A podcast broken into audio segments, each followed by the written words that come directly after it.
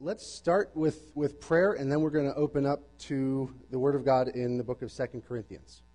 So, if you could pray with me, please. God, we need your help this morning to be weak. The very nature of our faith is such that we can't be strong on our own because that would it would take your place.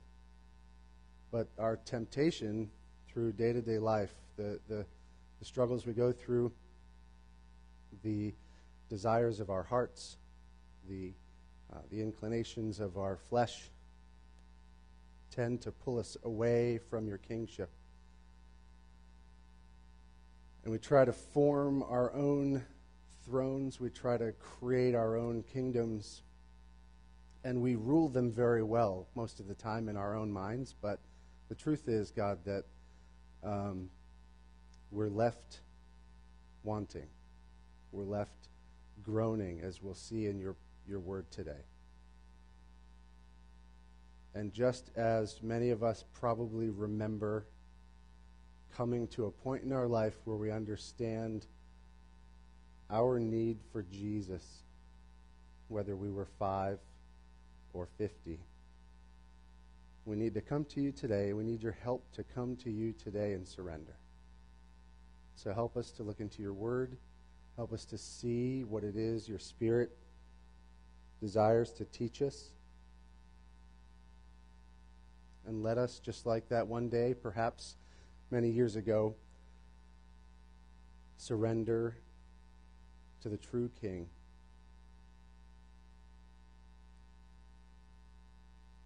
who is all we need. So help us.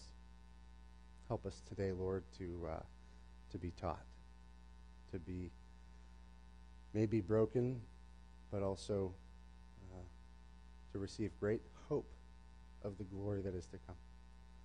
We pray in Jesus' name. Amen. So, uh,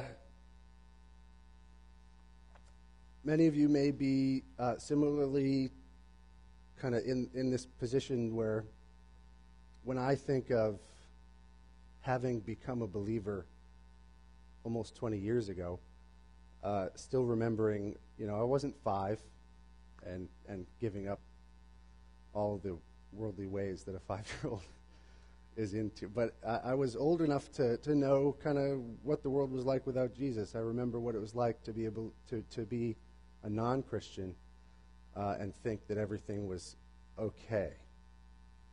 Uh, when I became a Christian, I did feel a, a deep need for Jesus, as many of us have. But my expectations were here. Uh, and not that God let me down, but I found that the reality of life was somewhere else entirely. The reality of following Jesus through day to day life um, was different than what I expected. I didn't expect as much, maybe, difficulty. Didn't expect as many challenges because I thought perhaps maybe my life would just be fixed and great and wonderful.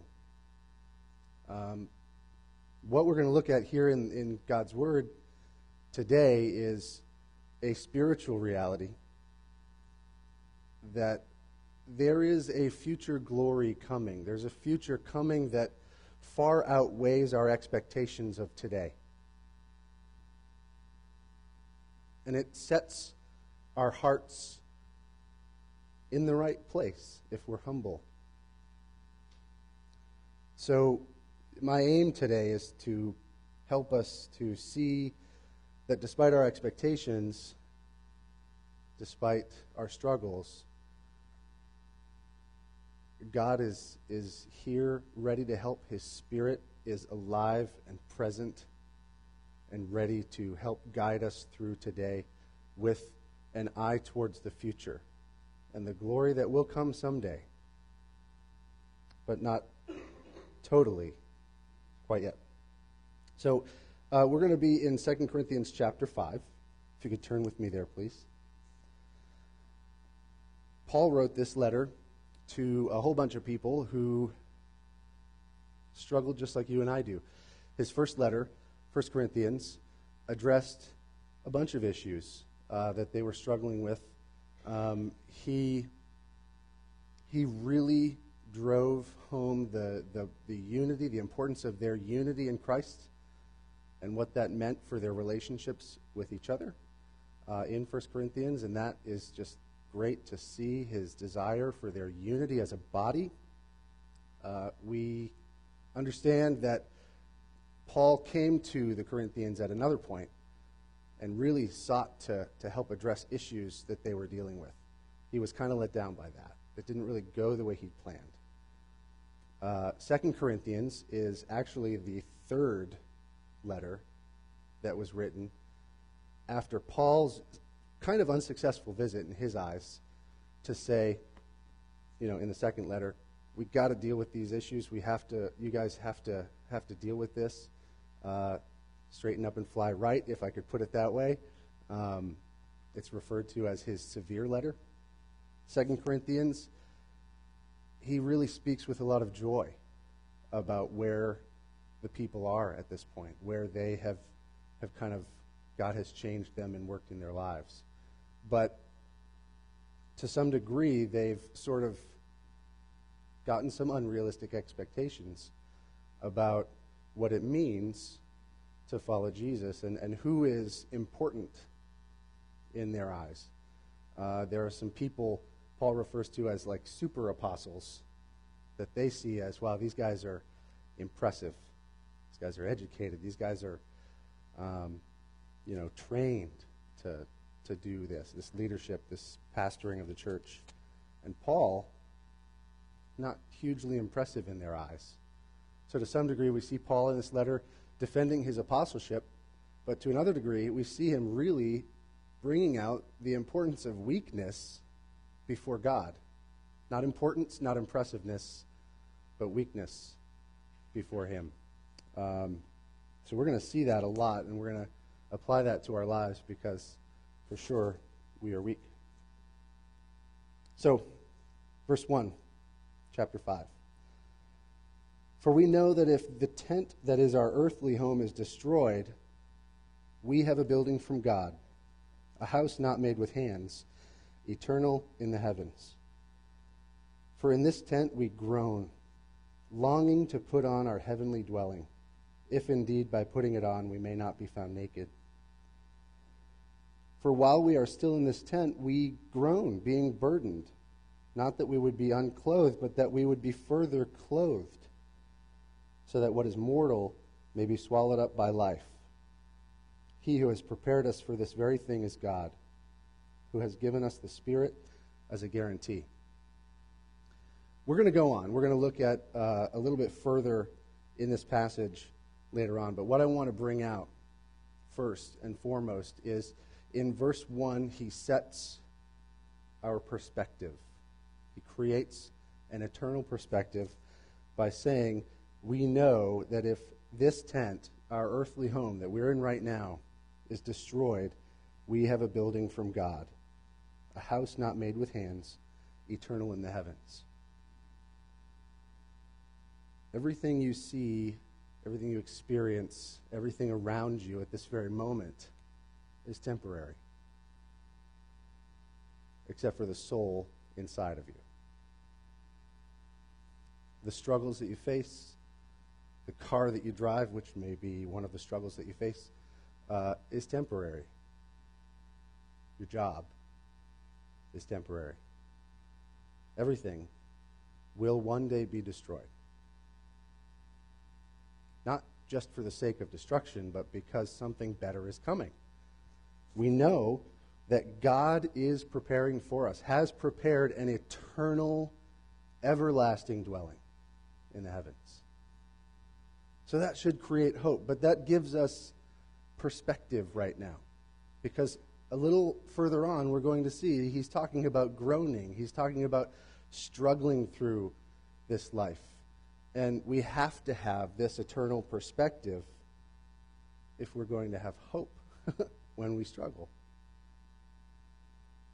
So he sets the stage with an eternal perspective. We're going to talk about groaning. Look at verse 2. In this tent we groan, longing to put on our heavenly dwelling, if indeed by putting it on we may not be found naked. When I read this verse, and, and just in studying this passage, I think to myself, groaning. How do we groan? That's one example right there. Baby crying. It is, actually. Uh, we, we groan in this life. We sometimes do long, like he says, for our heavenly dwelling. But when I look at this, I say, wait a second. I know that I groan a lot. And I'm not thinking about my heavenly dwelling. Right? Can we admit that up front? Can we be honest with ourselves and say, if, if I consider the ways that I groan, I understand that if I'm stuck in traffic, I am not thinking about the glory to come. Thinking about getting to work on time. Okay? Or I'm just thinking about how can I make the person in front of me understand that I just hate this position that I'm in right now, okay? That they are in my way and they are causing me pain, right? Um, I thought that maybe we could, I'm not going to do this, okay? So just be at ease, but I thought maybe we could go through and all of you could give me an example of various types of groaning. That would be fun, huh? Because that would, I mean, there would be so many different sounds that would come from. But anyway, we groan we are depressed. We are angry. We're frustrated. Sometimes we call it frustrated, but we're actually angry. Uh, we're let down. We are in despair. We are treated unfairly. We're weary and exasperated. Sometimes we feel like we get the raw deal. What is it that causes the groaning in our lives. I want to open it up and ask you what are your thoughts in your daily life? What are the, some of the things that kind of lead us to go, and groan? This is where I give it to you. It's where I call the youth group as a softball question. It's right in your court here. I well, I know enough about sports that softball doesn't have a court. But anyway, go ahead. Mm-hmm. Yeah, absolutely.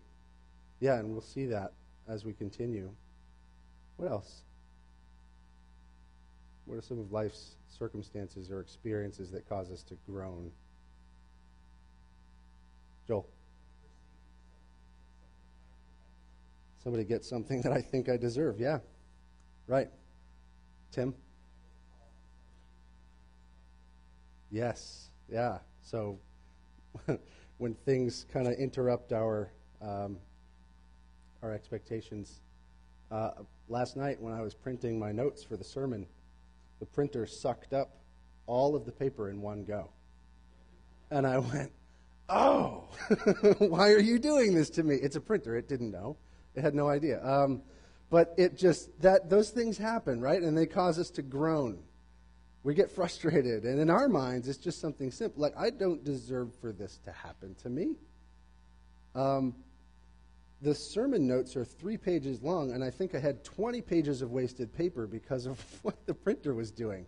And I was groaning a lot. And this was a perfect example for me after preparing the sermon to be like, okay, fine, okay, Lord, it's just a printer. But this world is broken. Um, not just you know, broken printers or broken cars, but this world is broken. This world, things happen that that kind of interrupt our our perfect, you know, paradise, so to speak. There's a lot of things that we justifiably groan about. Pain. There's pain in the world. There are people where we struggle with sickness. We struggle with, uh, with, I mean, death there's so much in our world that we rightfully just, oh man, I wish it were different because sin has, has brought these realities to us. But there are many things that we groan about that maybe uh, we would be better off to understand this eternal perspective that we should have. Verse 3 says, If we are groaning, longing to put on our, our heavenly dwelling. In verse 3, if indeed by putting it on we may not be found naked. This passage illuminates to us the underlying reason for our groaning. For most of us, at least to ourselves, we think, we think that it's the circumstances that we're experiencing from day to day. We think that it's coworkers. We think that it's the people in traffic. We think that it's cars and whatever it is, worries about finances. But the truth about the groaning that happens, whether we understand it this way or not, is our souls long for something more. We long for something eternally satisfying. We long for something that won't go away. We don't want to be found naked. We don't want to be let down. We want eternal satisfaction that only comes from God. That's why Paul started this letter, this passage off this way. We know that we have a heavenly dwelling that is eternal, made by God in the heavens. Let's move on to verse 4. While we are still in this tent, we groan, being burdened, not that we would be unclothed, but that we would be further clothed, so that what is mortal may be swallowed up by life. The burdens that we face, the difficulties that, that come upon us, when we look at them, we think, this gets in the way of my life. This is a hindrance to my life. This, if this were gone, my life would be better. Right? That's how we feel. But Paul is saying, while we're here in this tent, we groan, being burdened, not that we would be unclothed. This is the truth about our burdens. Okay? But that we would be further clothed. The true desire of our hearts is to be clothed with eternity, to be clothed with this heavenly dwelling, the blessing that God gives us through Christ. We want burdens to be removed. It feels like they're swallowing us up. But true life is actually like light to the darkness of our trials. True life swallows that darkness up. he says, so that what is mortal may be swallowed up by life. We want life. Life is not found in not getting an interruption to our workday. Life is not found in not having a car breakdown. Life is not found in, you know, not experiencing disobedient children, okay? Because as soon as that might go away, something else comes up, okay? life is found in Christ. Life is found in God.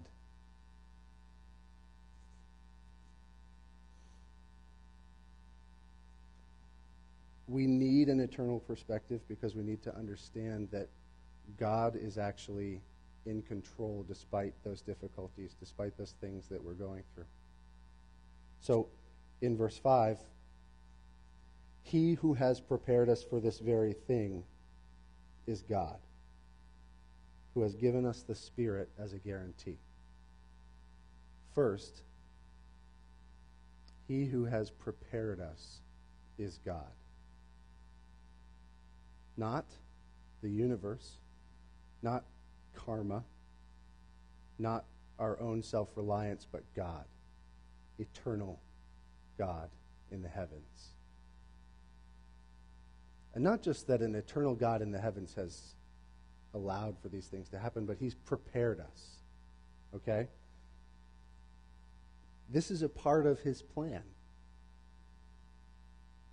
His plan's not just that you'll go through difficult things, it's not just that you'll experience strife, trials, and difficulty. His plan is much better. Look at Ephesians chapter 1. If you could turn there with me, please.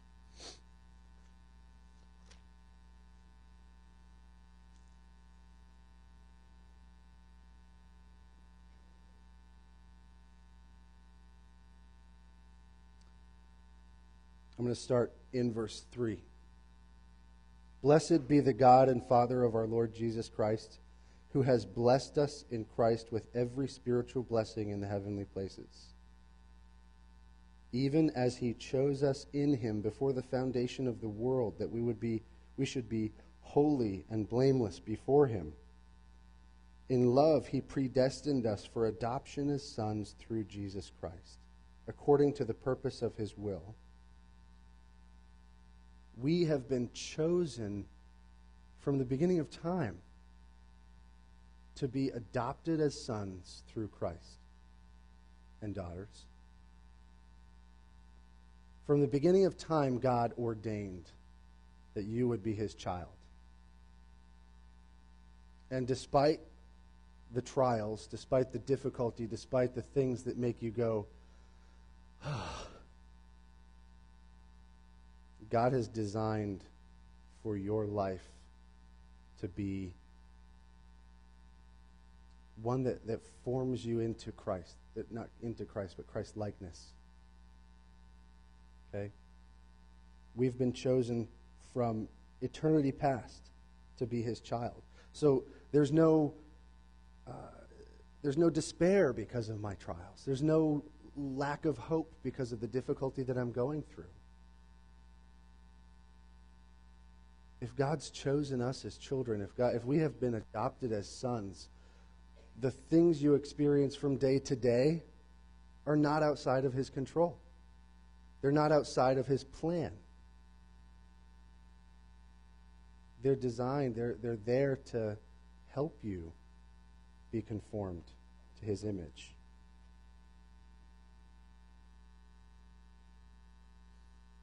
Let's turn back to Actually, we're going to go to Romans chapter 8, if you could, please.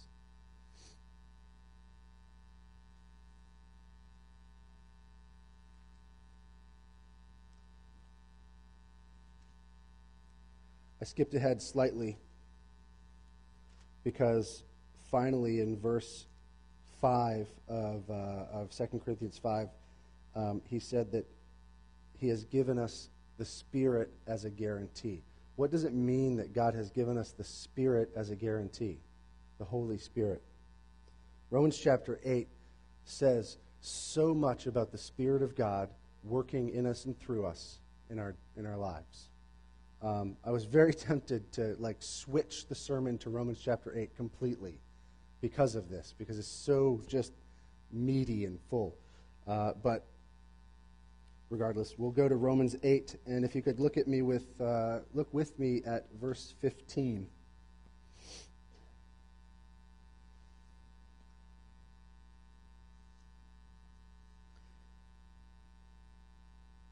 I'm going to start in 14. For all who are led by the Spirit of God are sons of God.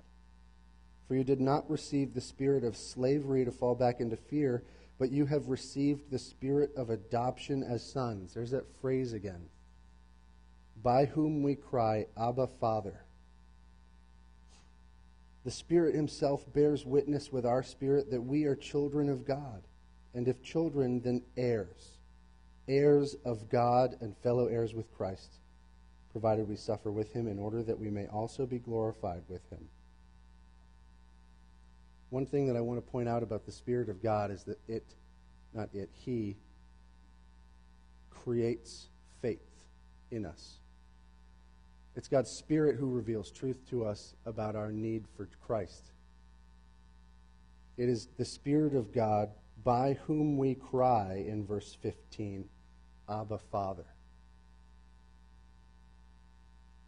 You've probably heard that Abba is like saying daddy crying out with desperate need and love for our Father. The Spirit helps us when, our, when we are weak, verses 26 and 27 of Romans chapter 8. Likewise, the Spirit helps us in our weakness. For we do not know what to pray as we ought, but the Spirit Himself intercedes for us with groanings too deep for words. And He who searches hearts, this is God, knows what is the mind of the Spirit because the Spirit intercedes for the saints according to the will of God. We don't talk about the Spirit of God a lot in Christian circles. But God's Spirit creates inside of us what we can't create in ourselves. It's by Him that we cry, Abba, Father. We need help understanding. We need help from the Spirit of God to understand the spiritual reality of our physical world. The truth behind what we see and sometimes can't see past when all we see is our trials, when all we see is our difficulty, or all we see is the people who get in our way, perhaps. When all we see is money. A struggle to understand the spiritual reality behind our physical world. This, this part of Romans chapter 8, especially where it says that it's by the Spirit we cry, Abba, Father and it's, it's Him who gives us the ability to even cry out in need for our daddy. I thought about my son. Many of us, we have a two month old daughter, right? She's two months old. She's working on her third. Um, and people ask, how's she sleeping? And when they ask me, I'm like, I mean, I'm sleeping great because I'm like, I'm not the one who has to get up with her all the time, and Libby is wonderful. Um, the baby, though, she does wake up like, you know, once in the stretch of an evening. So we have nights where it's like seven hours, you know, that she's, she's asleep. That's awesome. That's really great for my wife because I still, I sleep through the whole thing. Um, but Matthew, my six year old, he wakes up more than she does. And especially since she's been born, he wakes up with nightmares. He's stressed out. He loves his sister. He doesn't understand why he's stressed out, but he's stressed out. But he has nightmares all the time. And his bedroom shares a wall with ours. There are some nights when I wish it didn't, because he'll wake up and he'll knock on the wall. And it's great, because like we kind of taught him, like, okay, just knock on the wall the blood curdling screams have been really taxing on our hearts. Uh, but sometimes he wakes up screaming. And he calls for mommy or daddy. Have you ever had that horrible dream where you still can't understand that moment when you wake up? Am I still there? Is the dinosaur still trying to eat me, or am I in my bed? He needs mommy or daddy to come to him and say, It's okay. Daddy's here. Whatever you dreamt about, whatever it is that's going on, it's just a dream. It's not real. The Spirit of God creates this understanding of our need inside of us. The Spirit of God reveals to us the truth of the spiritual struggle that's happening. And when it's hard for us to understand the difference, the Spirit of God comes and helps, intercedes for us, and says, God is here. He's ready to help.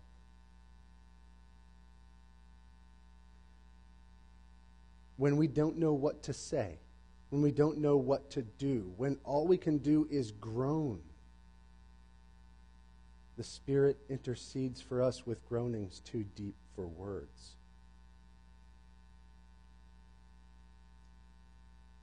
Wow, am I glad that the Holy Spirit is available and here to help.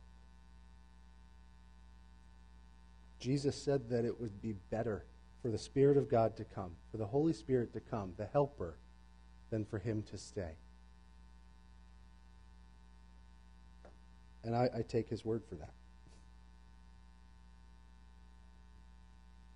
our eternal perspective helps us to understand the spiritual reality behind the things around us that we, we struggle with from day to day.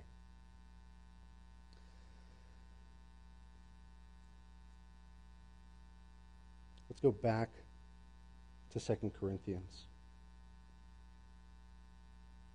We're going to see in a moment that the fight that we have, the battle that we have, is a battle of faith. And in a moment, we're going to see Paul say that we live by faith and not by sight. We can see why that's important based on what we've seen so far, that the Spirit of God reveals to us the truth behind our struggles, the, the actual true need that we have for our Father to come be our helper. Uh, verse 6, 2 Corinthians 5, verse 6. So we are always of good courage. We know that while we are at home in the body, we are away from the Lord.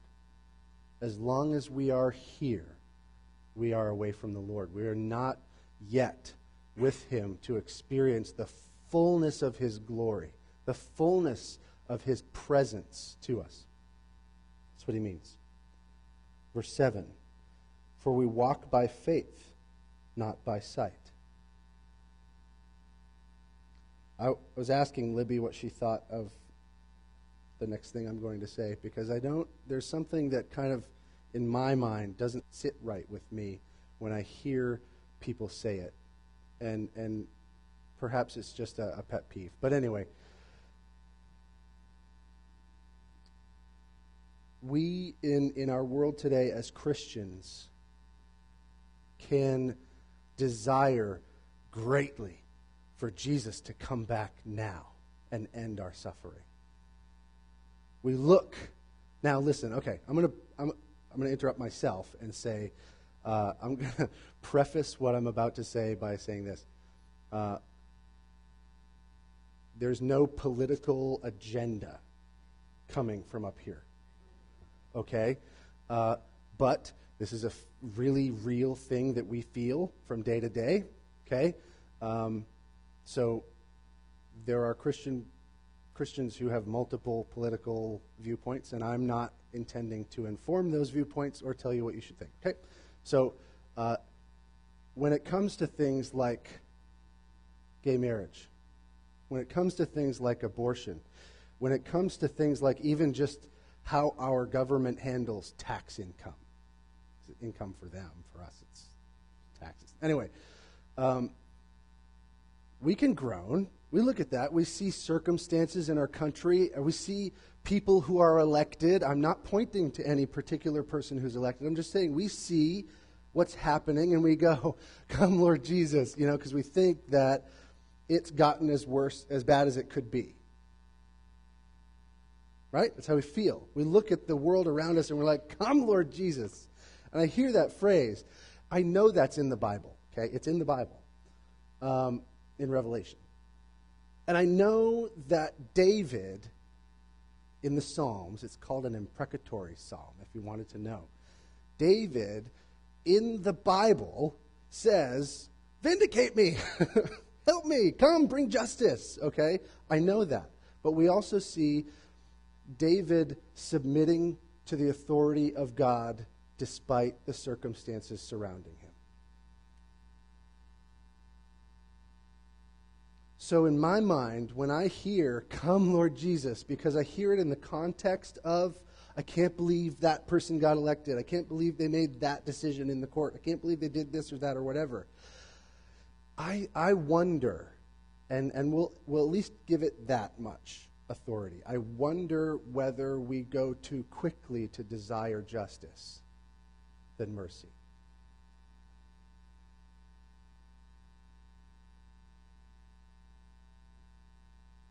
We see what is right in front of us.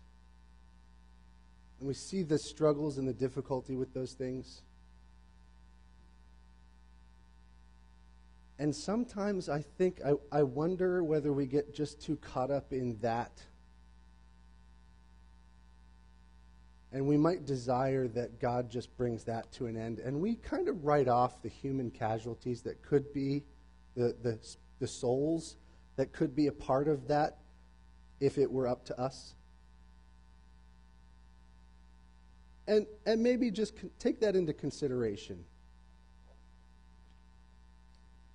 The Spirit of God leads us, the Spirit of God uh, shows us the importance of for, for you and I to know that our heavenly dwelling, the eternal perspective that we're supposed to have as we look towards the glory to come, it far outweighs whatever it is we struggle with here.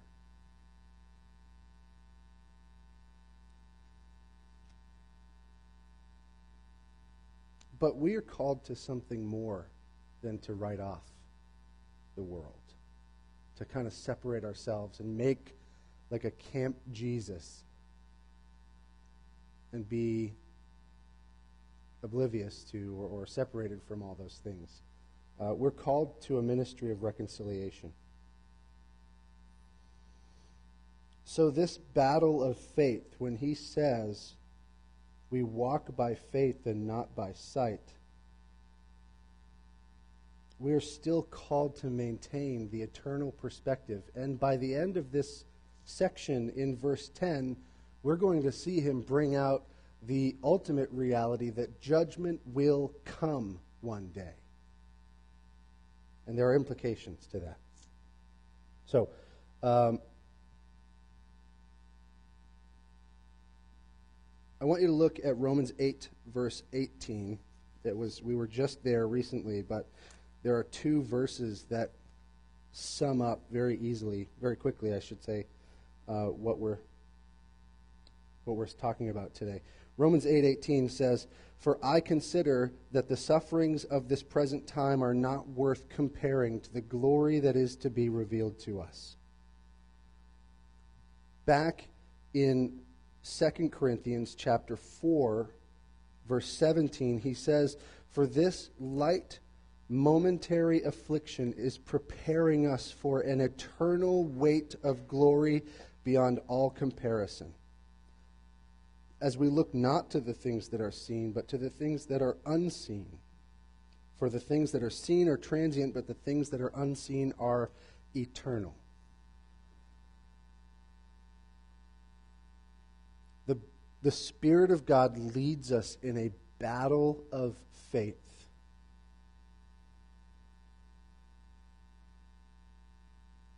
And helps us to focus on that eternal reality. The thing that I wrote here in my notes is make the eternal weight of glory. The reality that one day it will be over. We will be healed. The struggles will be gone. The strife, the sin that we deal with will be gone and, and, and, and taken care of. I said, make the eternal weight of glory your ammo and sin your target. We like to, to fight with our own strength and our own abilities. But we see here that our battle of faith is, is to understand that eternal reality. Don't dwell on what's temporary. John Piper uh, has uh, referenced another pastor older than him who I have forgotten. Uh, should have written it down, but with, with the concept of preaching to yourself rather than listening to yourself. Preach to your flesh. Don't listen to your flesh. Because my flesh tells me that guy in front of me in traffic deserves to be run off the road. My flesh tells me that the customer at work who calls me lots of colorful names deserves something really bad to happen to him. My flesh tells me I don't deserve this thing that I am now dealing with.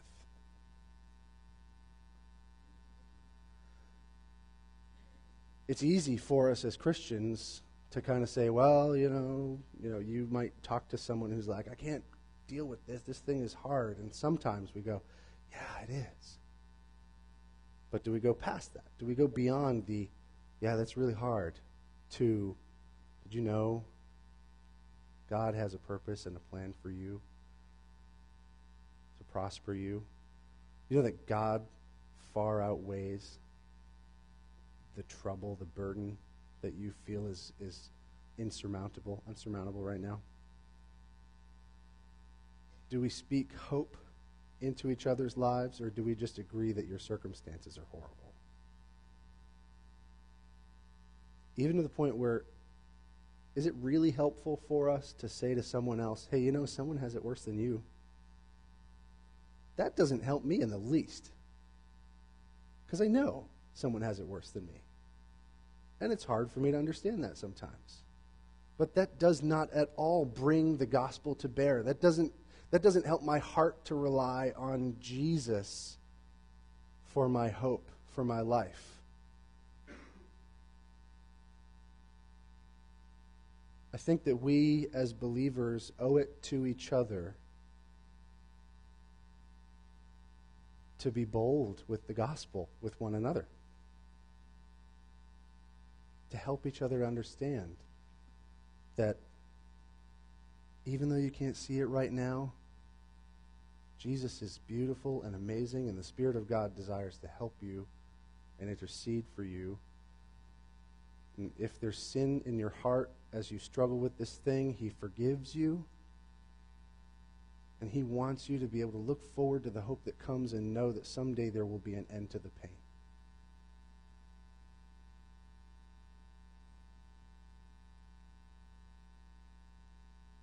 Walking by faith and not by sight means that there's no need to be impressive, there's no need to be put together on the outside.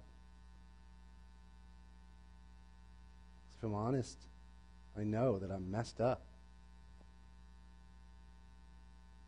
Spirit led faith gives us the courage to endure, but it also gives us courage to, to speak truth to one another. I said it again. He gives us courage to speak truth to one another. Uh, Ray Ortlund is a pastor in Nashville, I think, and he uh, he kind of has this mantra with his church body where he says this: "I'm an idiot. My future is incredibly bright, and anyone can get in on this."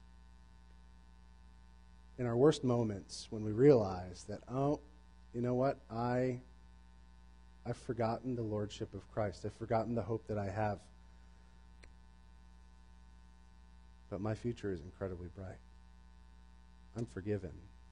God has a future and a hope for me. And anyone can get in on this. Anyone. No matter who it is that's getting in your way, no matter who it is that's creating difficulty for you, even they can get in on this forgiveness. And the Spirit of God can work just as powerfully in their hearts to cry, Abba, Father, as He has in yours. Spirit led faith creates the courage to love, to forgive, speak the gospel into each other's lives. I was impressed with the fact that he says in verse or in verse these verses after verse 6 while we're at home in the body we are away from the Lord for we walk by faith, not by sight. Yes, we are of good courage, and we would rather be away from the body and at home with the Lord. So, whether we are at home or away, regardless of our location, okay, even though we strongly desire to be separate from this world and the difficulties that come with it, even though we wish we could be with God in eternity, whether we are at home or away, we make it our aim to please Him our actions can't change. We can't become Christians and say, well, the, God, the Lord's going to take care of it, so I'm just going to sit by and wait, tolerate the world around me. If, if we were called to simply tolerate the world around us, he wouldn't even say that we need courage, because we could just kind of stand over here and enjoy each other's company. Like, that doesn't create difficulty sometimes, right? Uh, and not have to deal with courts and presidents and politicians and various other things, right? Because once those things are gone, if it's just us, all strife and difficulty go away. Right? No. No. Not at all. The Spirit of God creates faith in us. The mercy of God through Christ creates faith and love and the ability to act accordingly towards other people. Uh, John Piper has written this book called Future Grace. Read it, okay? Because if you, this is like if you're tired of eating Cheerios for breakfast every morning, you're suddenly going to get steak and eggs with this kind of book, okay? Because this is amazing theology. Um, but there was a part of this book uh, where John Piper really illustrates where the rubber meets the road for us. And he was humble enough to share his own example, his own experience after an argument with his wife. So, this is what he says. The times that I have felt love welling up in my heart most powerfully have been the times when I have been blessed in the midst of my sin. He's going to share something that we would probably overlook most days. It's just awesome that he provides this perspective. He says, I recall one morning about 20 years ago when this truth hit me clearly for the first time. My wife Noël and I had just had an argument. I can't even remember what it was about, but I was angry. So I took the garbage out, uh, out the door as an excuse to go outside and get some space. Looking back, it's clear that my emotions were way out of proportion to the issue, whatever it was. As I walked down the driveway towards the street where we set the garbage for pickup, the sun broke through the morning clouds. To this day, the profoundness of that moment grips me. Here I was, huffing and puffing with my hurt feelings and desires for vindication and anger at my most valuable treasure on earth. And God, who had every right to strike me dead for my sin, opened the window of heaven and covered me with pleasure the sun poked through the clouds.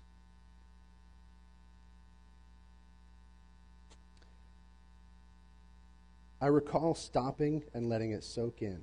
The morning breeze was cool and the sun was warm. The leaves of the trees were an almost translucent yellow green. It felt like paradise, garbage in hand. The effect on me was not to feel vindicated, but to feel broken. I thought, God has a thousand times more reason to frown on me than I have to frown on my wife. Yet here I am being lavished with delights in the very moment of my sin. This brought tears to my eyes. But far more important than tears, it brought powers of love and forgiveness and reconciliation. So I set the garbage down in more ways than one and went back into Noel and apologized. Later on, he says the key to faith's power is that it embraces the future grace promised by God and is more satisfied with, with this than with the pleasures promised by sin, even if it costs us our lives. Sin promises us, promises us many pleasures. Our expectations promise us many pleasures.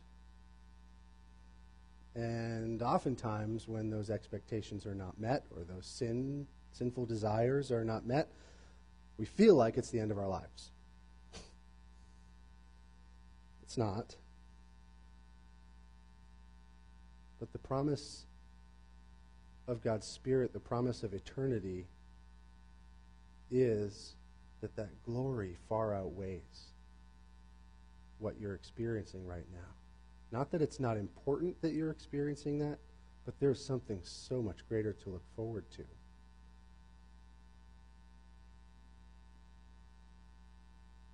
This spirit led faith, in this instance with John Piper, led him to see past his sinful desire and his need for vindication and to go to his wife and apologize.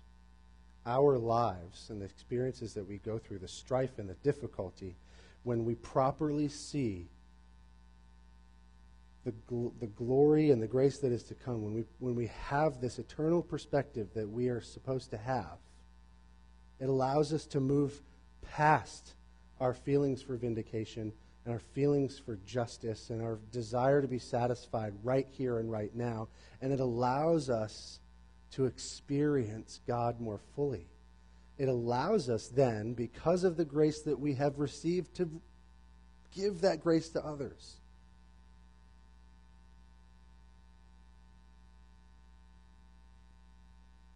We need courage to put our faith into action. We're not home yet. Okay? But this is not an easy battle. It's a hard one. And as we seek to live out the lives that we're called to live as Christians, we need courage to stand up for and believe the truth. Not to do stupid things. Okay? Shadrach, Meshach, and Abednego, you may remember from when Dwight was here preaching, didn't need courage to walk into a fiery furnace, because that's just silly. They needed courage to stand up for and honor God in the midst of a hostile culture. Christians don't need courage to be hostile, to, to do silly things. We need courage to stand up for the truth and to honor God in the midst of our culture. And all too often, that battle is actually just in our own hearts as opposed to around you. Finally, in verse 10, we must all appear before the judgment of Christ, so that each one may receive what is due for what he has done in the body, whether good or evil. There is one day judgment coming.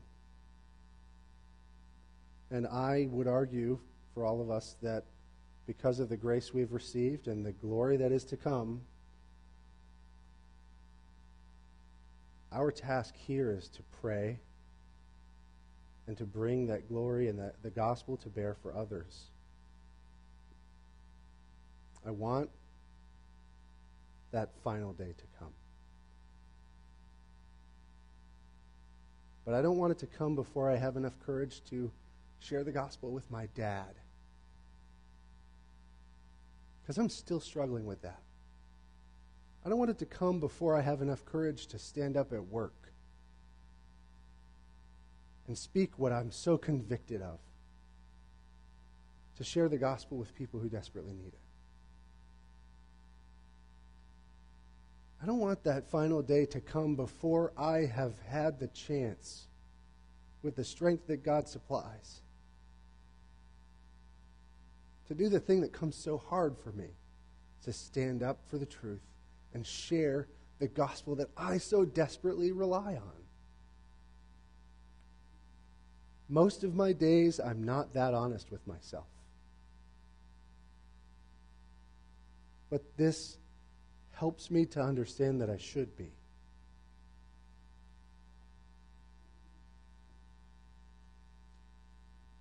We live in a world that promises comfort, that prizes appearances and having it all together. It's a human fault that we have to maintain appearances. It's a human fault that we have to be satisfied by the here and now. The brutal honesty of the truth that we would even rather avoid in Christian circles is that we are all deeply in need of the God that we seek to replace by our own sufficiency. When we struggle with fear, when we struggle with pride, we're trying to be in control on our own. We're trying to be our own king. That's why we groan so desperately so much of the time, whether we understand it or not. The comfort and glory of the gospel is that God has fulfilled our need extravagantly in Christ. He has provided the Holy Spirit to create in us the humble surrender that leads us to remove our crowns from our own heads and lay them at the foot of the cross where Jesus defeated the death that our rebellion has earned for us. He graciously accepts us with all of our mess, with all of our unput togetherness, and He invites us to continually rely on His power to create in us what we can't create in ourselves a heart that treasures and loves to surrender to Him. acknowledging our need for forgiveness and redemption. Our struggle doesn't cease while we live on this side of eternity. However, while we're tempted to keep up with appearances and ignore our need when we feel like we encounter things that seem insignificant to us and should be under our control, He's still there. Ready to help, ready to forgive, and ready to be strong when we find that we've overestimated ourselves.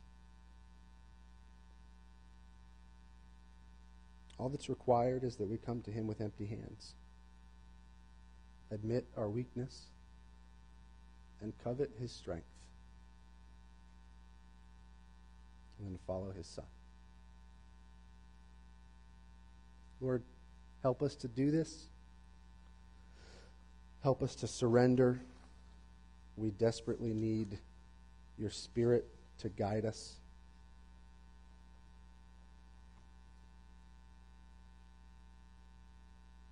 There's nothing more than that, Lord.